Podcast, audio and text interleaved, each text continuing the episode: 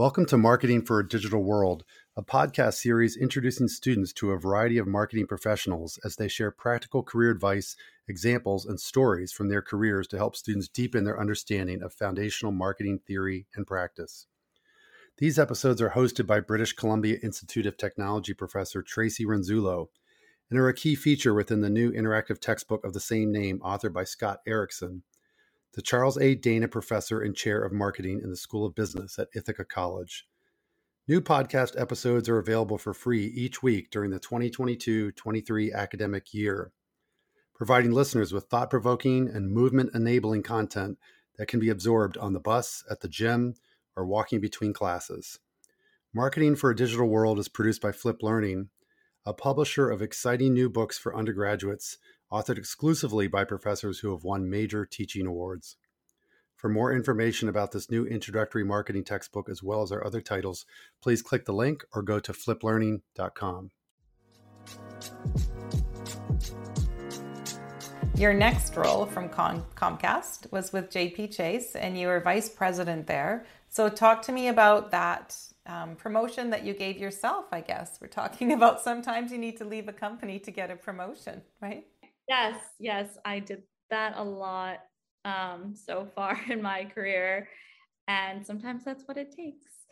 So at Comcast, I ended up in a part product, part marketing role.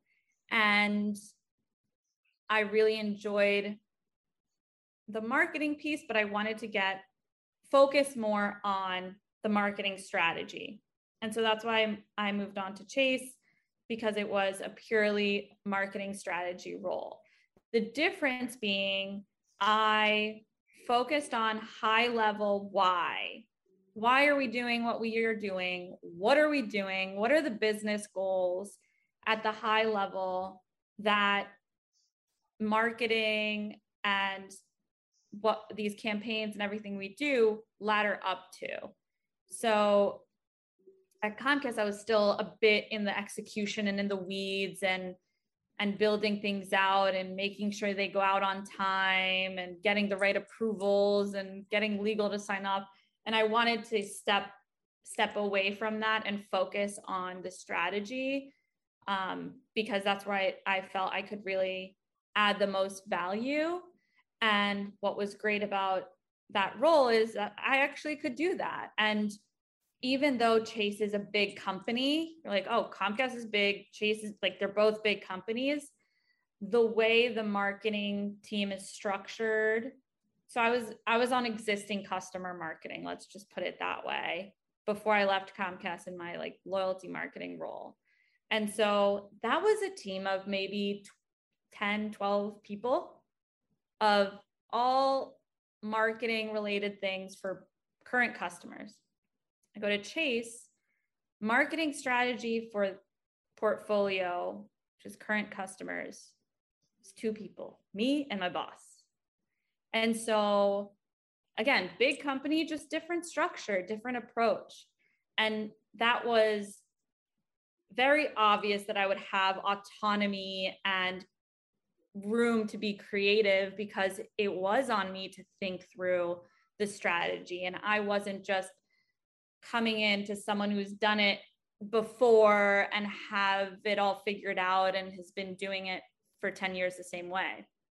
I was really coming in as one of the first, my boss being the first person to really focus on this piece, but then me is like fully dedicated to the strategy. And so I came in, again, new industry, card is a bit different there are nuances there, just like with any kind of new new company or new industry.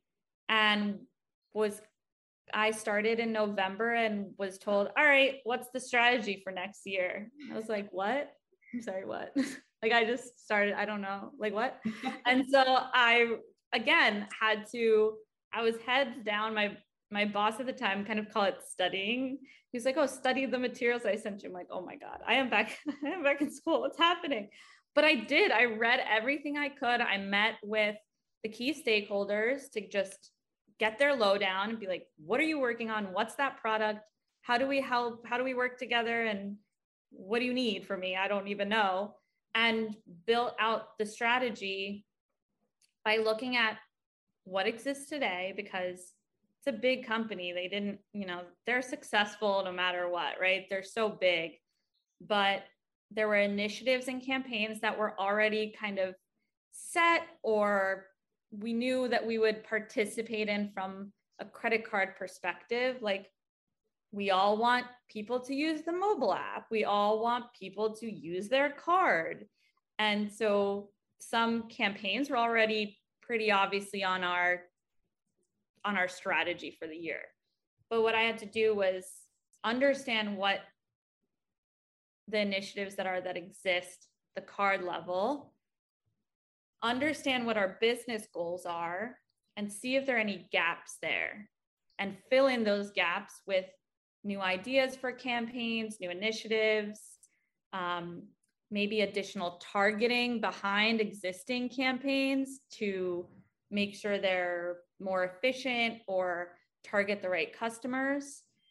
And so I was able to thankfully accomplished my goal of getting really into strategy mm-hmm. um, in in that way. And again, figuring it out because that was my job, but also learning quickly and some of it I had to trust my gut as a consumer and a customer and a target customer of a Chase Sapphire card. I like to travel. I have the preferred card, you know. So some of it was like, well, what would I want? Or what how would I talk to myself? Or how would I want to be spoken to as literally someone who might be in this marketing campaign mm-hmm. um, based on these target target based on this targeting.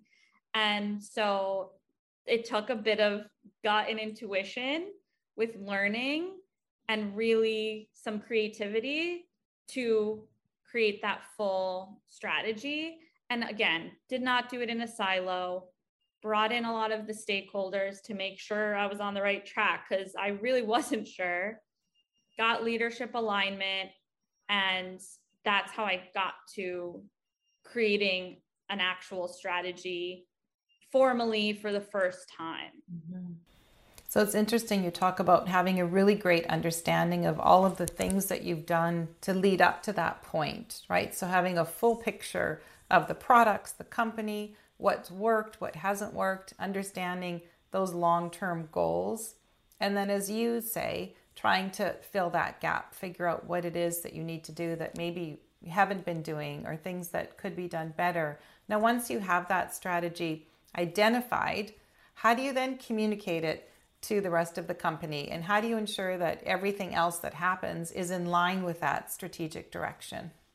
By bringing people kind of along the process, like stakeholders, um, the that's very vital so that it's not so you so you're incorporating the right things you you're not going to think of everything you don't really have to. As long as you bring in the right people at the right times, you can really consider all the things you should be considering. Mm-hmm. And so when it was a little bit more final, reconnected with the stakeholders, went over everything. And some of it was tracking what they're already doing. So it wasn't like the strategy wasn't this is what you need to do to for us to be successful for, for my card to be successful it was i'm aware of what you're doing. So understanding their role and how that obviously benefits us but also getting their thoughts on what if we were to do something different and what if we were to add this campaign? Is that something you guys think we could support? These this would be the goal of it and the learnings from it would benefit us both. The the nuance with Chase was that each capability had its own team. So the mobile app had its own team, mm-hmm. and contactless tapping to pay was another team, and lending had a team for balance transfers, a different team for my chase plan which is an option where you can pay for one specific transaction over time. So you can split up paying that transaction instead of in your monthly right. balance. And so all of those teams are hyper focused on their product across all of card. And so part of it was a help me help you of you want more people to use contactless or use my chase plan and i want my card members to be more engaged in both of these areas because more the more you use contactless the more you spend the more engaged you are the more you use my chase plan we make we make money off of you paying a little bit of interest instead of paying it all at once. And so it was beneficial to get more people to engage, but I also had to make sure it was the right people, like my right Sapphire customers, which is where targeting and kind of like that segmentation and mm-hmm. logic would come in. But it was a mutually beneficial strategy. It wasn't you know, here's what my plan is. I'm just letting you know so you don't get mad. It was very much, you know, painting a picture of how both of our efforts kind of come together and can paint a full picture without any gaps. And so there were PowerPoint decks, which you need to know how to do. You need to be able to not only communicate well via email and in person or verbally, you also need to be able to put a deck together. And maybe this is because I came from finance and now I'm in consulting, which is all decks. And a deck is a PowerPoint document. Uh, sometimes people have different terms for it, but I had to put together slides that conveyed what's the purpose, what are our business goals for Sapphire, what is our portfolio like, what is our what are, are all those metrics and how can this strategy and these campaigns all come together to meet those goals. Mm-hmm. And so that's, you know, a few meetings with the right people and documenting their feedback so that everyone was kind of like kumbaya yes you know like this makes sense. And then we were able to focus on making sure that those things got done